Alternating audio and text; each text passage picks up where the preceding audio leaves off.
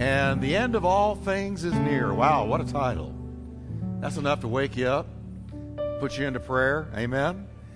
Let's pray together, and then we're going to go through the second part of 1 Peter chapter 4. Father, thank you for the Word of God. Thank you that the Word builds our faith, Lord, and that you're here to minister that Word to us tonight and to renew our minds.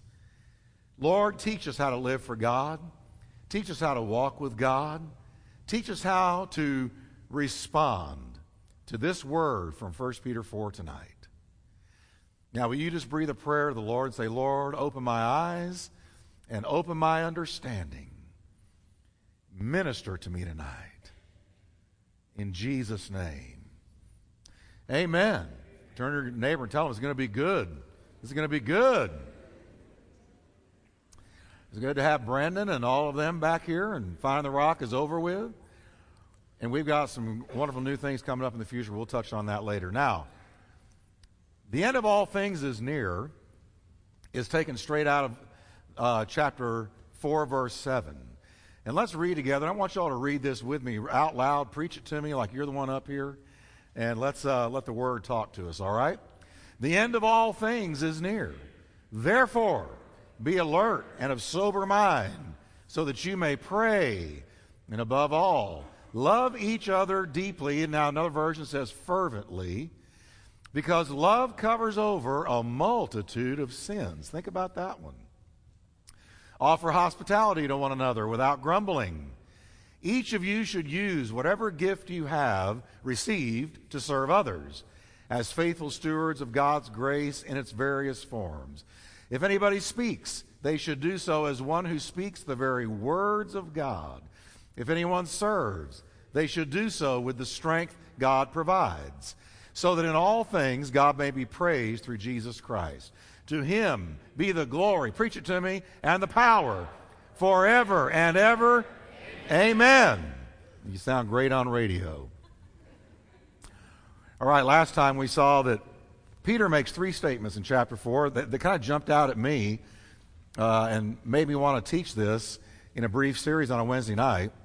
These three statements serve really as springboards to further instruction as to how we should live pleasing God, and particularly in the last days, before the day of the Lord. Now, the first statement that Peter made was this one Since Christ suffered for us in the flesh, arm yourselves also with the same mind, or the same attitude, or the same intent, the same preparation. We talked last week about that meaning that you live picking up your cross daily and walking with Him, crucifying that flesh, which is not your body. Your body's not evil. The flesh is talking about that fallen nature. So when you read the word flesh, Greek word sarx, it means the fallen nature, not your body. Say with me, my body's not evil. It's not in the best shape, but it's not evil. I, that's free. All right. The body's not evil, but the flesh, uh, that old nature, wants to pull you down and leads you to make decisions against the will of God. But now, we're to have the same mind. We talked about that last week. But this time, Peter provides a sobering statement. Let's read it again. The end of all things is at hand. Wow. What a statement. The saints of the first century eagerly anticipated the return of Christ in their own lifetime. It's easy to see that in the epistles. It had only been three decades since the Lord had stepped into the sky from the brow of Olivet. Surely they thought he would return in the lifetime of the apostles. Because of what was going on, the apostle John clearly believed, and, and, and some of the other disciples believed also uh, that Jesus would return before John died. said Peter turned and saw, this is after Jesus told Peter he was going to be uh, hung upside down on a cross. They're going to chain you up, Peter, and they're going to take you where you don't want to go, and they're going to do to you what you don't want done. He was talking about how Peter would die, and we know that he died a martyr. We know that John did not. John was the only one of the twelve that did not die a martyr. But Peter, having heard this great news about his future, turned and looked at John, the disciple whom Jesus loved, who was tagging along. And this was the one who had leaned back against Jesus at the supper and had said, Lord, who's going to betray you? That was John. John loved Jesus, and um, just that's the way he was known. And he said to Jesus at the table, Who's going to betray you, Lord? Who's going to do it? Now, when Peter saw him, he said, Lord, what about him? You've just told me I'm going to be crucified. I'm going to be martyred. What about this guy? This isn't fair. I love Jesus' answer. If I want him to remain alive until I return, what is that to you? Now, that takes all envy and comparing yourself with other people out of the way. How many of you have ever said, but hey, what about them? Come on. Why, why am I going through this and they're not? Why do they have the new car and I don't? Why do they have that good job and they get raises and all this and I'm still struggling? What about them? Jesus says, What is that to you? Not only does that get rid of envy and comparison, but it lets us know that every one of us are distinctive to God. We are individuals to God. We're not the same. We're loved the same, but we all are individuals and distinctive before God. Now, he said, "What is that to you? You just you just worry about following me." Amen. Now, because of this, a rumor began to spread among the believers that this disciple would not die. Because Jesus said, if I want him to remain until I come again, what is that to you? But he wasn't saying that. He wasn't saying that was going to be the case. He just said, what if? Okay? But now, Jesus did not say, now this is John talking in his gospel. Jesus did not say that he would not die. He only said, if I want him to remain alive till I return, what is that to you? So, as Peter penned this epistle, the Neronic persecution, the persecution of the evil, wicked emperor Nero, was in full force, and it was bad. It was bad. Christians were being martyred by the droves. I told you last week, historical fact, they were being tied to stakes, covered with pitch, a flammable tar like material, hoisted up and put into the ground in Nero's garden and lit. He was a psychopathic, maniacal tyrant, Nero. This is when Peter wrote the letter. So, times seem very dark for the fledgling church. It is no wonder that Peter would exhort the believers that the end of all things is at hand. It looked that way. And if you look down through history, there's been many times in the last 21 centuries where it looked like the end of all things was at hand. All right, now, this message of Christ's imminent return has been called the blessed hope. Throughout its protracted time on this planet, and its time here has been protracted, they thought he was coming in their lifetime. We're 21 centuries down the road. Goes to show you a day with the Lord is a thousand years, and a thousand years is one day. In Titus 2 11 uh, through 13, Paul writes, For the grace of God has appeared that offers salvation to how many people? All people. And it teaches us to say what? No to ungodliness and worldly passions. We talked about last week, that's the will of the Gentiles.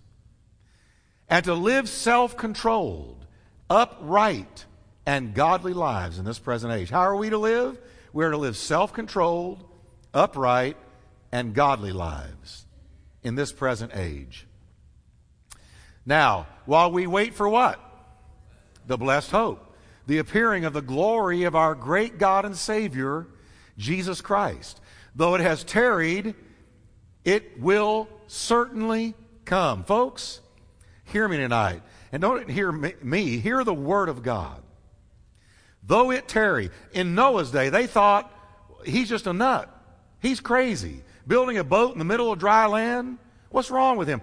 He was the neighborhood loony. But he had a word from God. And it took about 110 years for him to build that ark. I want you to think about that.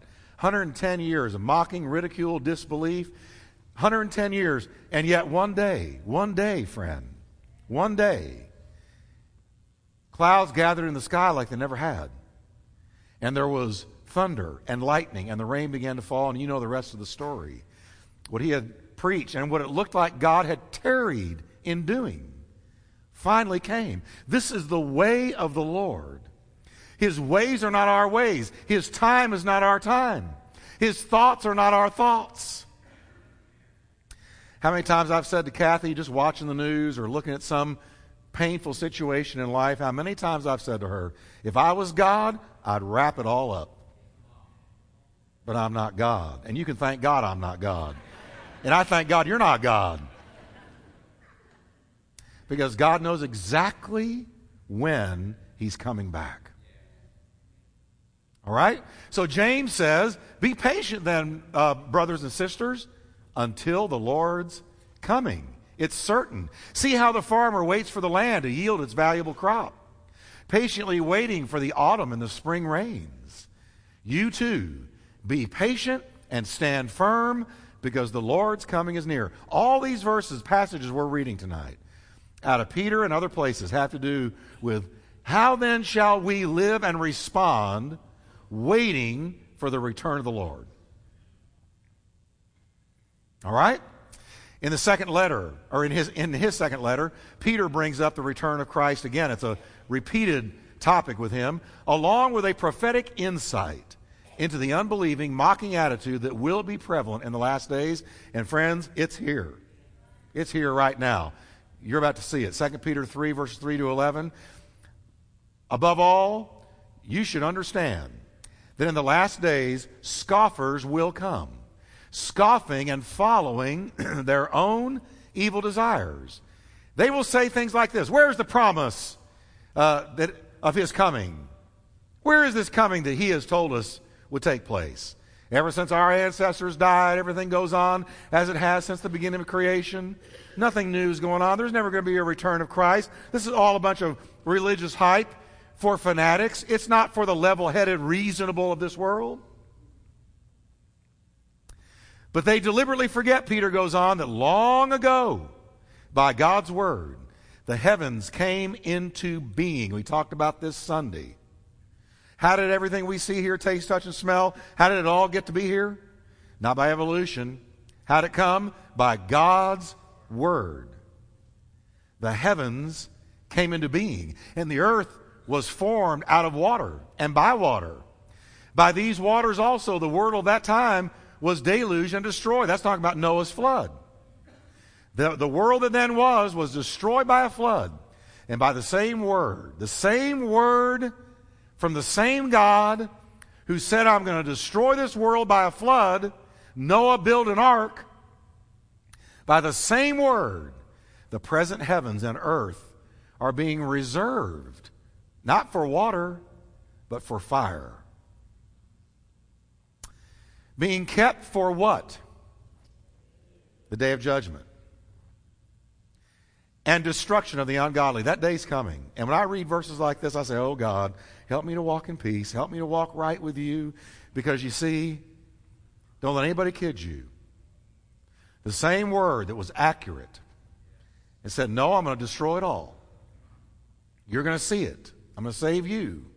And anybody that believes you, and nobody did. That same word, but it's not going to be fire again because he made a covenant with Noah. I'll never destroy the earth again with a flood, but he didn't say fire. And this world is being reserved by the very word of God, awaiting a day of judgment. And in that judgment will be destru- the destruction of the ungodly.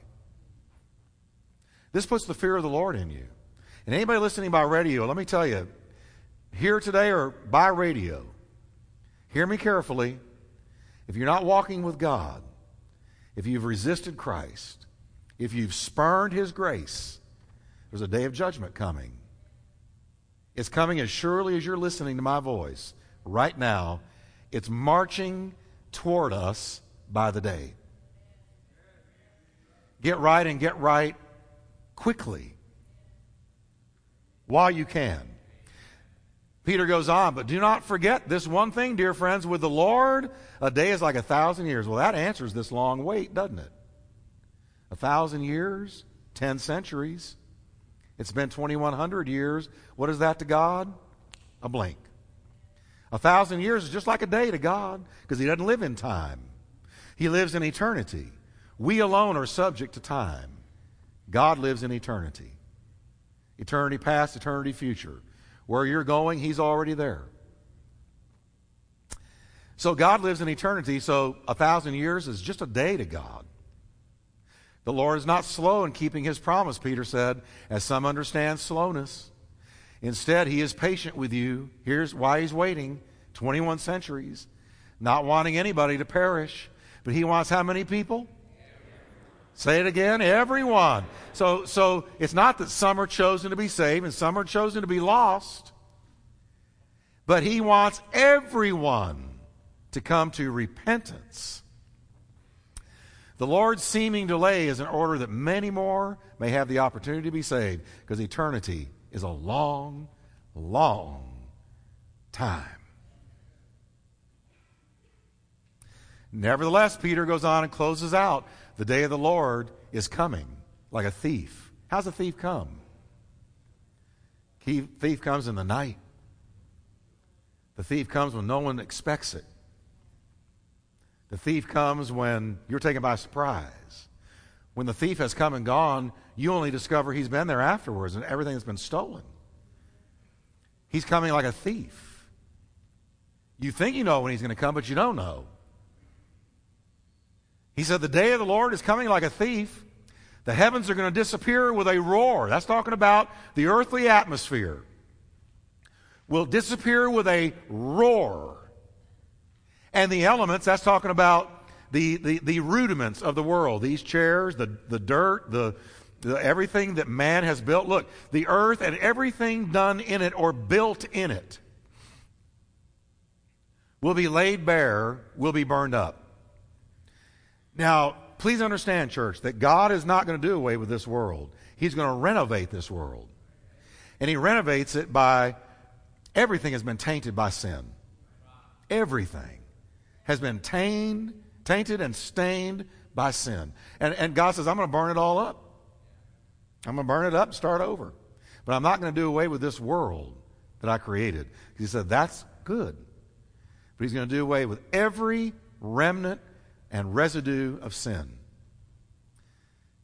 The elements, the great cathedrals, the great skyscrapers, the buildings, the masterpiece works of art everything will be burned up. And everything done by man is going to be laid bare. It's coming. I guarantee you by the Word of God, it's coming. And since everything will be destroyed in this way, this is the question of the night. What kind of people ought you to be? Or put another way, how then shall we live? In light of these things that are coming. How then shall we live? Well, that's what we're dealing with. It's this very question Peter takes up in chapter 4. In light of the Lord's imminent return, how shall we then live? Now, Peter begins by telling us something that we must know. Here's what you need to know in light of these things. We are urged to know that we must be sober, watchful, and prayerful. Sober means to think and act discreetly to use sound judgment and moderation. The very thought of Christ returning has a purifying effect on the Christian. Did you know that? That's why, boy, if you ever walk into a church and they don't believe in the return of Christ anymore, you need to turn around and walk right back out quicker than you walked in. Because that's apostasy. The return of Christ is the blessed hope, has been for 21 centuries, and it's the blessed hope of every genuine Bible believing Christian. Amen. So, the very thought of Christ returning is going to purify you. John said in 1 John 3, verses 2 and 3, we know that when Christ appears, we're going to be like him. For we will see him as he is. And everybody that has this what in them? Hope. Hope of what? His return. Purifies themselves, just as he is pure. When I, uh, when my parents would go on vacation when I was a kid, got a little bit older, a teenager, I used to say to them before they leave, when, when are you coming back? They say, You think we're going to tell you when we're coming back? Because we know what you'll do. Six hours before we're back, you'll clean everything up. we're not telling you when we're coming back because we know that if you think we could come at any time, it's going to purify you. It's going to keep the fear of mom and dad in you. That's why Jesus has never given us a date.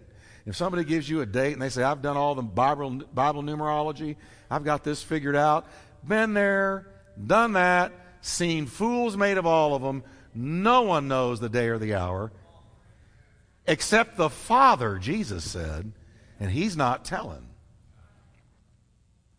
Now, as for watching and praying, so, so sober means alert. Watching and praying takes it further. Peter could remember his own abysmal failure to do just that in the Garden of Gethsemane. Remember, Jesus said, Come on, guys, come with me and, and watch and pray with me. Peter and the rest of them failed. A few hours after sleeping through Jesus' greatest trial, Peter tragically denied the Lord. Don't know him, don't know him, blankety, blankety, blankety, blank, don't know him. Went out and wept bitterly. Couldn't believe he could do it. Well, Jesus attributed his weakness to not praying and not watching. Now, watch this carefully. Watching sights the enemy, praying fights the enemy. You know that I love birds, and I've got a lot of feeders in my backyard, and I've turned into an old softy as I've gotten older. I, I love birds, love dogs, love God's creation. Uh, don't worship it, but I do greatly appreciate it. Now, I have a lot of feeders out there, and I watch those birds all the time. You know what I've noticed about those birds? They watch me. They are the best watchmen you'll ever see. You, you, watch these little sparrows sitting in the bushes. They see you put bird seed in one of those feeders. Their heads are constantly moving around. Even while they're eating, they'll grab a piece of seed and look around. They're always moving. What are they doing? I know I'm in a world of danger because hawks fly over. And they can spot that hawk from, from a couple of blocks away, and they flee. They are always watching for the enemy. Not paranoid, but realistic. You ever seen a hawk get one of them? It's sad. So they don't want that happening. They know they've got an enemy. Listen, you have an enemy. I have an enemy. And watching, being watchful, you got to be like those little sparrows. Even on your finest day, most peaceful day, when everything seems to be going great, you better be watchful. Not paranoid, but realistic. Because watching sights him, praying fights him. With Satan walking around like a roaring lion, seeking somebody to devour, no wonder the apostle urged God's people to be vigilant in prayer. Because once you sight him, you got to fight him. And how often have we been in prayer and the Holy Spirit has warned us about something and said, you know what? I, am going to show you something. Here's the enemy. He's trying to do this to you. The enemy has something planned here. So I want you to pray it through. And you pray it through. Once he's sighted, you fight him with prayer. That's the way the believer is supposed to live watching, praying, alert. Now, next, Peter tells us what we must show. He says, above all things, have fervent love for one another. Notice the word fervent. For love will do what, everyone? Cover a multitude of sins. That mean that we cover for people so they can lie about sinning? You know, like you know somebody, you got a buddy that who's married and they're out seeing somebody else, and you think that means if you love them, you'll cover for them? Is that what it means? No. It means love forgives. And love will cover as you forgive a multitude of sins. You know what, you know what Peter knew? In the church, you got saved sinners. And there's going to be some messes. There's going to be some transgression. There's going to be some falling. There's going to be some error. There's going to be some mistakes. And you're going to have to have not just love, but fervent love for one another. Now, first he quotes uh, an old Hebrew proverb in Proverbs 10:12, "Hatred stirs up strife, but love, love covers all sins." He pulled that from Solomon. Love covers all sins. The word for fervent is powerful. Do you know that I found that it's only in one other place in the entire New Testament, the Greek word that we translate into fervent? It's used one other time, and it's in connection with Peter's imprisonment by Herod. Peter was to be executed the next morning, if you'll remember, in the book of Acts. But it says, prayer was made for him without ceasing. That, that is a phrase that means fervently. The, the without ceasing, without stopping, it, it was never let up on, is a way of describing fervency. They were fervently praying that their leader would not be martyred. They did not want to be a church without Simon Peter. So they prayed. And you know the rest of the story. The angels appeared. He was so at peace with things, he was asleep. The angel had to hit him with a sword to even wake him up. The prison doors flew open. He walked through. He couldn't believe that it was real. He went knocking on the door of the house of the very people that were praying for him. And when they looked out saw that it was him, they didn't believe it. They didn't believe the answer to their own prayers. They were in there praying without ceasing fervently. And when God answered, they didn't believe it. That encourages me. That tells me that with imperfect faith, you can have a great miracle. So, fervent means to be extended or stretched out. If you love somebody fervently, it will stretch your love. Anybody in here married? Can I have an amen from the married folks in here? How many of you know a successful marriage takes two good forgivers and stretched out love? Because you realize in about a year or two, you ladies, you realize that he's not the prince you thought he was, and you discover that he got all kinds of flaws and, and, and, and vice versa. And you realize that if I'm going to really love someone, it's got to be stretched out. It's going to, it's going to require that love to be stretched, tested, pulled on, enlarged, strengthened, matured. That's the kind of love we're supposed to have for one another. Let me ask you a million dollar question. Do you see that in the church? See that kind of love in the church? Some. Do you see it in the church at large? I mean, is it just is the church just just shining with this kind of love? No. It, usually you see this love with mature believers who have allowed the Lord to actually truly grow them up. They're able to show that kind of love extended, stretched out. The Christians Peter was writing to were in a world filled with hate and malice toward them. There must be among themselves, therefore, fervent love, agape, agape, agape love, intense love, love that goes out of its way to be thoughtful, kind, and forgiving, being gentle with one another's failings. Because you're going to see people in this room fail. What are you going to do with that? Well, I'll just go find another church. Well, good luck. God bless you. Because when you get there, you're there. And you're going to fail there. And they're going to fail too. Matter of fact, can I tell you, you're not going to find a perfect one until you're in heaven and our flesh is gone. Until then, we've got to have fervent love among ourselves. If you can't find it here, you're sure not going to find it out there being gentle with one another's failings, forgiving each other.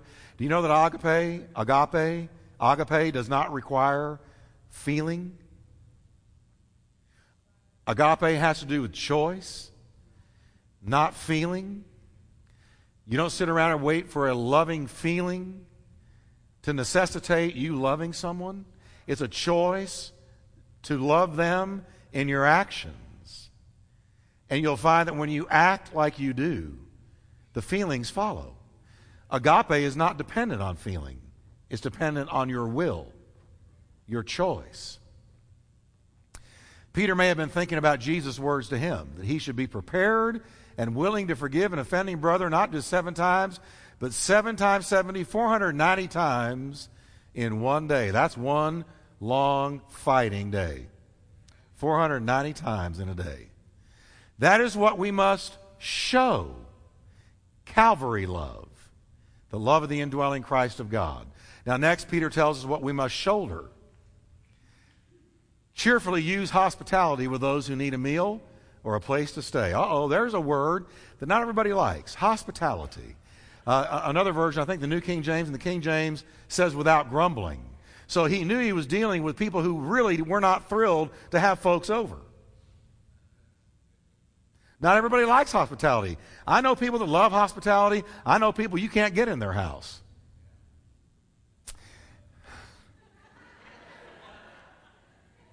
I'm not thinking of anybody in particular. I'm just. That, this is the hardest part of care ministry, life ministry. It's not finding a life leader, it's finding a host home. Can, can we come in and meet? It, it's hard to find. But he says, I want you to use hospitality, be hospitable, without being a grumbler. Don't let them in with that look on your face that you don't want them in. The Greek word for hospitality means literally be friendly to strangers. It embraced particularly the needs of Christians who, in their travels in the first century, needed a bed for the night or they needed a meal. Because in Peter's day, there was no public welfare. Overflowing love would find many opportunities to minister to the needy in the realm of hospitality. Not only that, but while there were little inns and uh, tra- that traveling believers could use all along the winding Roman highways and in the big cities of Rome, Nero's spies were everywhere. If you were a believer and you went into a little inn or into a major city, it was so bad in Nero's time, he had people everywhere out looking for Christians. And you did not want Nero's men to find you. So this necessitated Christians being hospitable to each other. Okay? Danger and temptation abounded for traveling Christians. On the other hand, it was dangerous to open one's house to strangers. It is dangerous. It was dangerous then, it's dangerous now. But this was a risk to be encountered and discounted when opportunity arose to help a traveling Christian. Now, in our day, I got to say several things here. I got to teach this word carefully because you can really be foolish and let someone in um, that you shouldn't. So let me just give you some tips here. First, an unmarried person should not open his or her home to a member of the opposite sex also traveling alone. Everybody get that? You do get that. All right? Why? Because it would transgress the admonition abstain from all appearances of evil. If for no other reason, don't look bad. All right? Now, I want to also say that if you're looking at bringing somebody in, being hospitable, actually bringing them in and letting them stay, you ought to be free to ask questions like, Where are you from? What's your church home? What brings you here? Can I call your pastor? Can I call somebody from your church? Well, Pastor Jeff, that's being kind of paranoid. Yep, it is. We live in a dangerous day where people are more times than not not who they tell you they are. And you've got to use wisdom. Anybody who's right, who, who, who's walking right, won't, won't mind scrutiny at all the wisdom of God and truth, don't mind scrutiny at all. Sure, call my pastor. Sure, call, you know, my mom, my dad, somebody. Verify who I am. I don't care. I only care if I've got something to hide. Okay? Because they're coming into your casa. Um, and there is also nothing at all wrong with verifying what they've said. Make a few phone calls. Say, hang on a minute.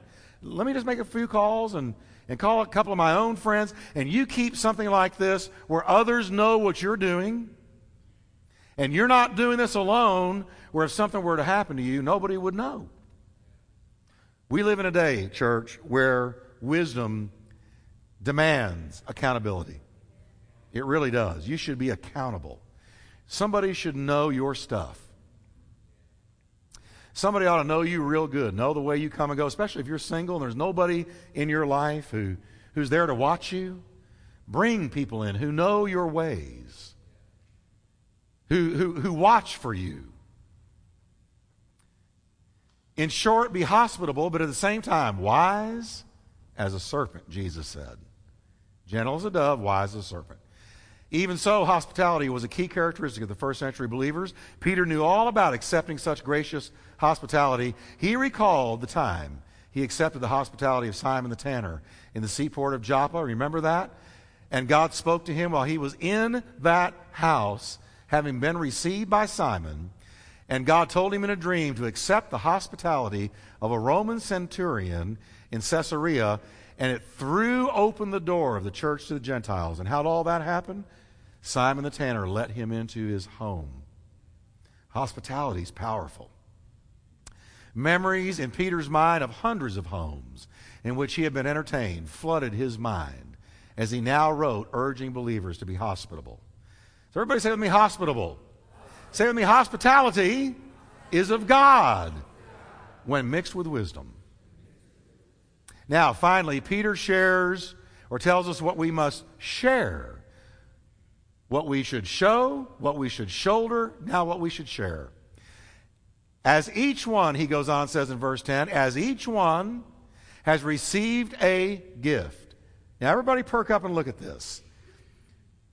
This each one, you're one of the each one. You're here. And what is it telling us about you and me? We have received what?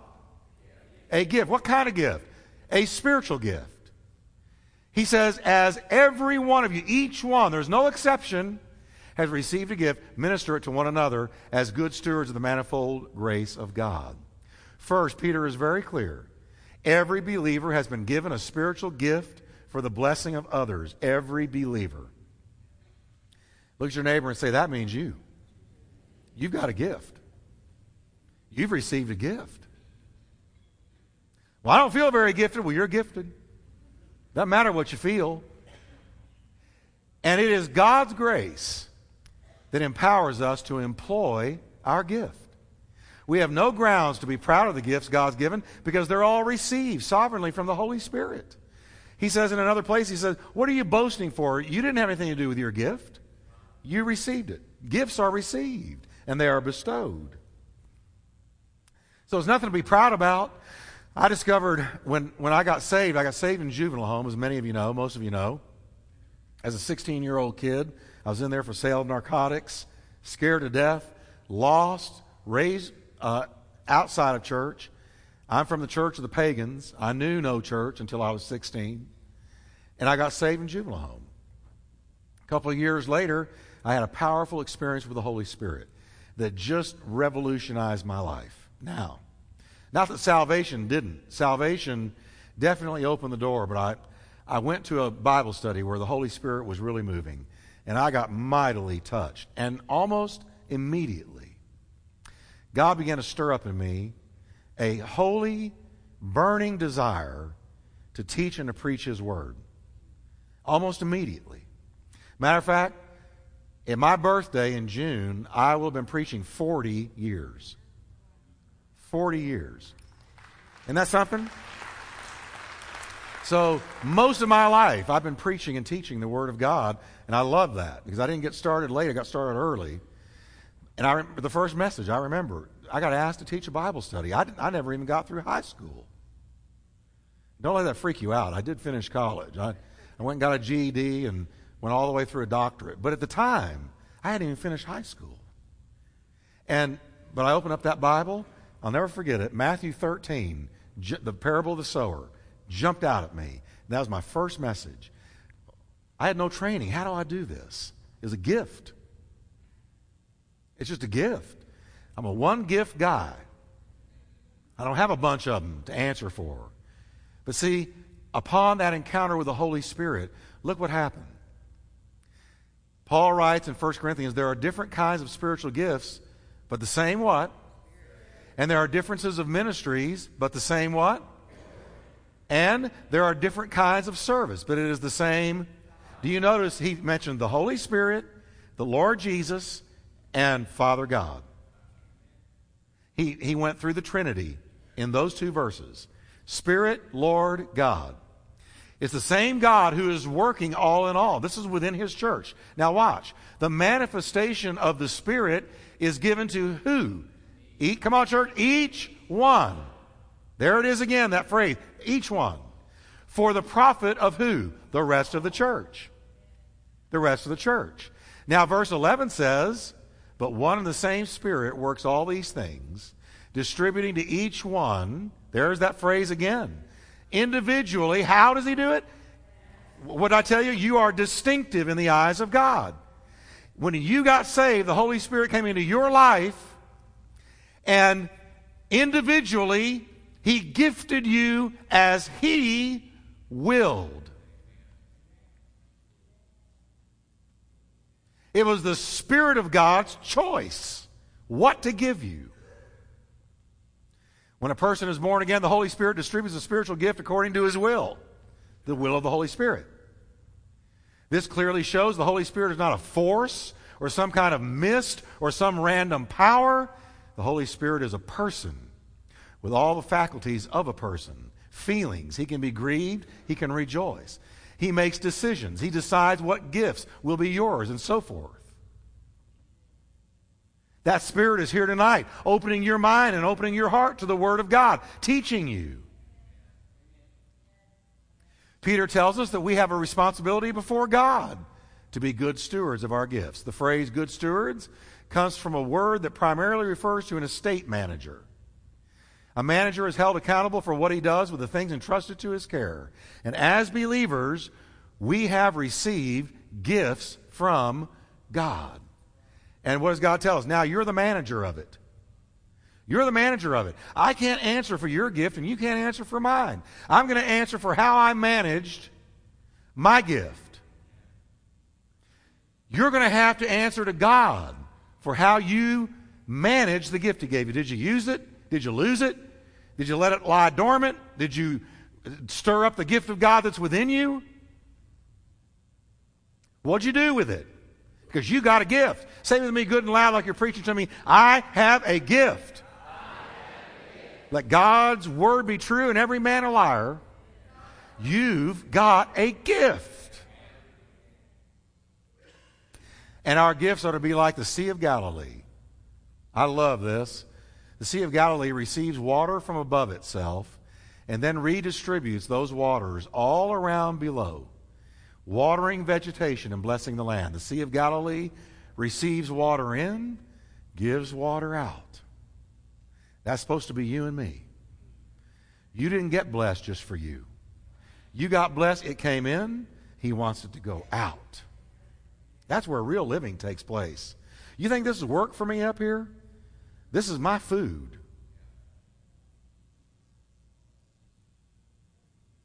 I love giving out because I know it's going to come back in. But you know what? The Dead Sea is different. The Dead Sea receives abundant waters from the Jordan River, but it doesn't redistribute the waters back. And that's why it's dead. You got these people, they're bless me people. They're going to, going to all the special meetings. They major on getting blessed. What are you doing? Oh, I'm getting blessed. Where are you going? Oh, I'm going to another meeting. Nothing wrong with meetings, but they, they live to be blessed. They live for the next thrill and spill in, in, in, in the move of God. I say, well, how many people have you reached for Jesus this year? Oh, I'm, you know, not, I don't think anybody, but I, I sure have gotten blessed. Listen, the Dead Sea is dead because water from the Jordan comes in, but it does not go out. And its waters are therefore devoid of life, acidic, bitter, and they yield nothing but salt. What are you? Are you a Dead Sea or are you a Sea of Galilee?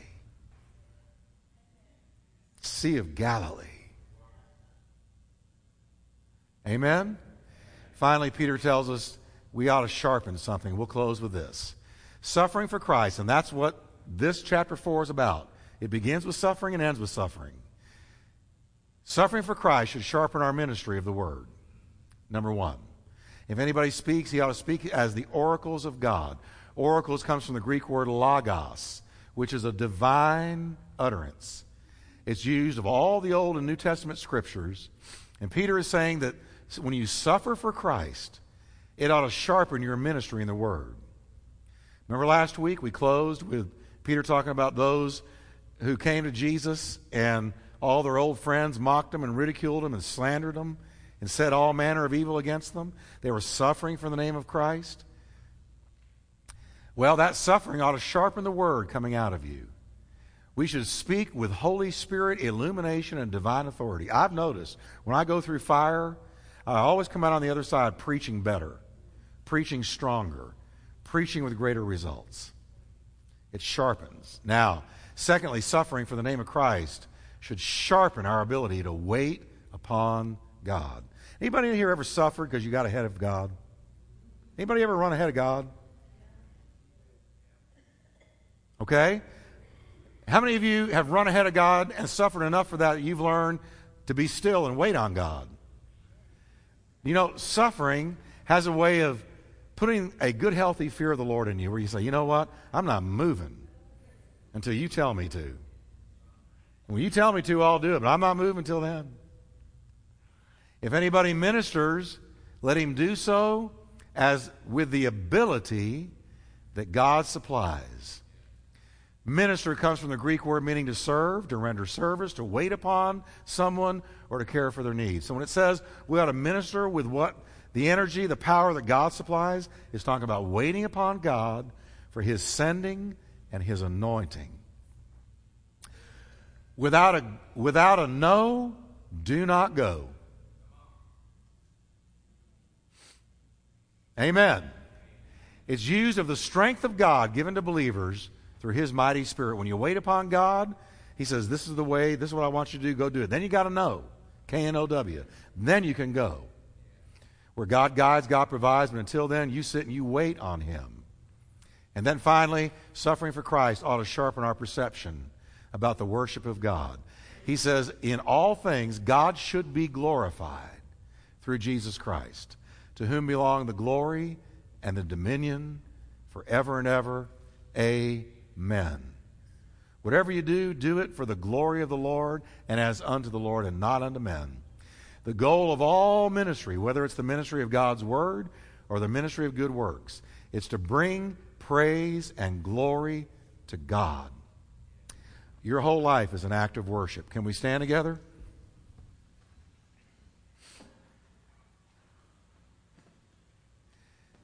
Here's the summary. In light of Peter's de- declaration, the end of all things is at hand, how shall we then live? Read them with me real quickly. We are to know, to be sober, watchful, prayerful. We are to shoulder the ministry of hospitality.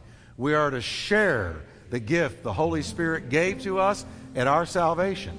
We are to sharpen our ministry of the Word, our service to the Lord, and our glorification of Him in all things. Amen. Give Him a hand of praise tonight, can you?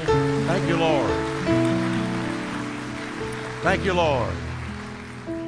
Next week, be not amazed at the fiery trial which has come upon you. All right, let's pray together. Father, we want to do what you have said in this word. Help us, Lord, to be alert, watchful, prayerful. Help us to sharpen our walk with you and our waiting upon you and our ministry of the word. Help us, Lord, to shoulder that responsibility and that calling of being hospitable. Help us, Lord, to share the gift you've put within us for the edification of the body of Christ. In Jesus' name, amen. Let's sing before we go tonight.